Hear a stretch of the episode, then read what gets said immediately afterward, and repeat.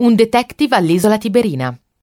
Un detective, noto anche con il titolo Macchie di Belletto, è un film diretto da Romolo Guerrieri nel 1969. Nella pellicola il rude commissario Belli sta indagando sulla morte di un noto discografico e in una girandola di eventi incontra una serie di personaggi, dalla modella Sandy alla cantante pop Emanuelle, dall'avvocato Fontana alla bellissima signora Vera.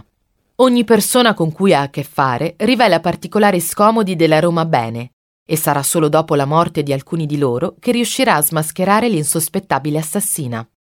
In un'importante sequenza del film vediamo Franco Nero, nei panni del commissario, avere un confronto con la fotomodella inglese Sandy, interpretata dall'attrice Delia Boccardo, che verrà in seguito uccisa.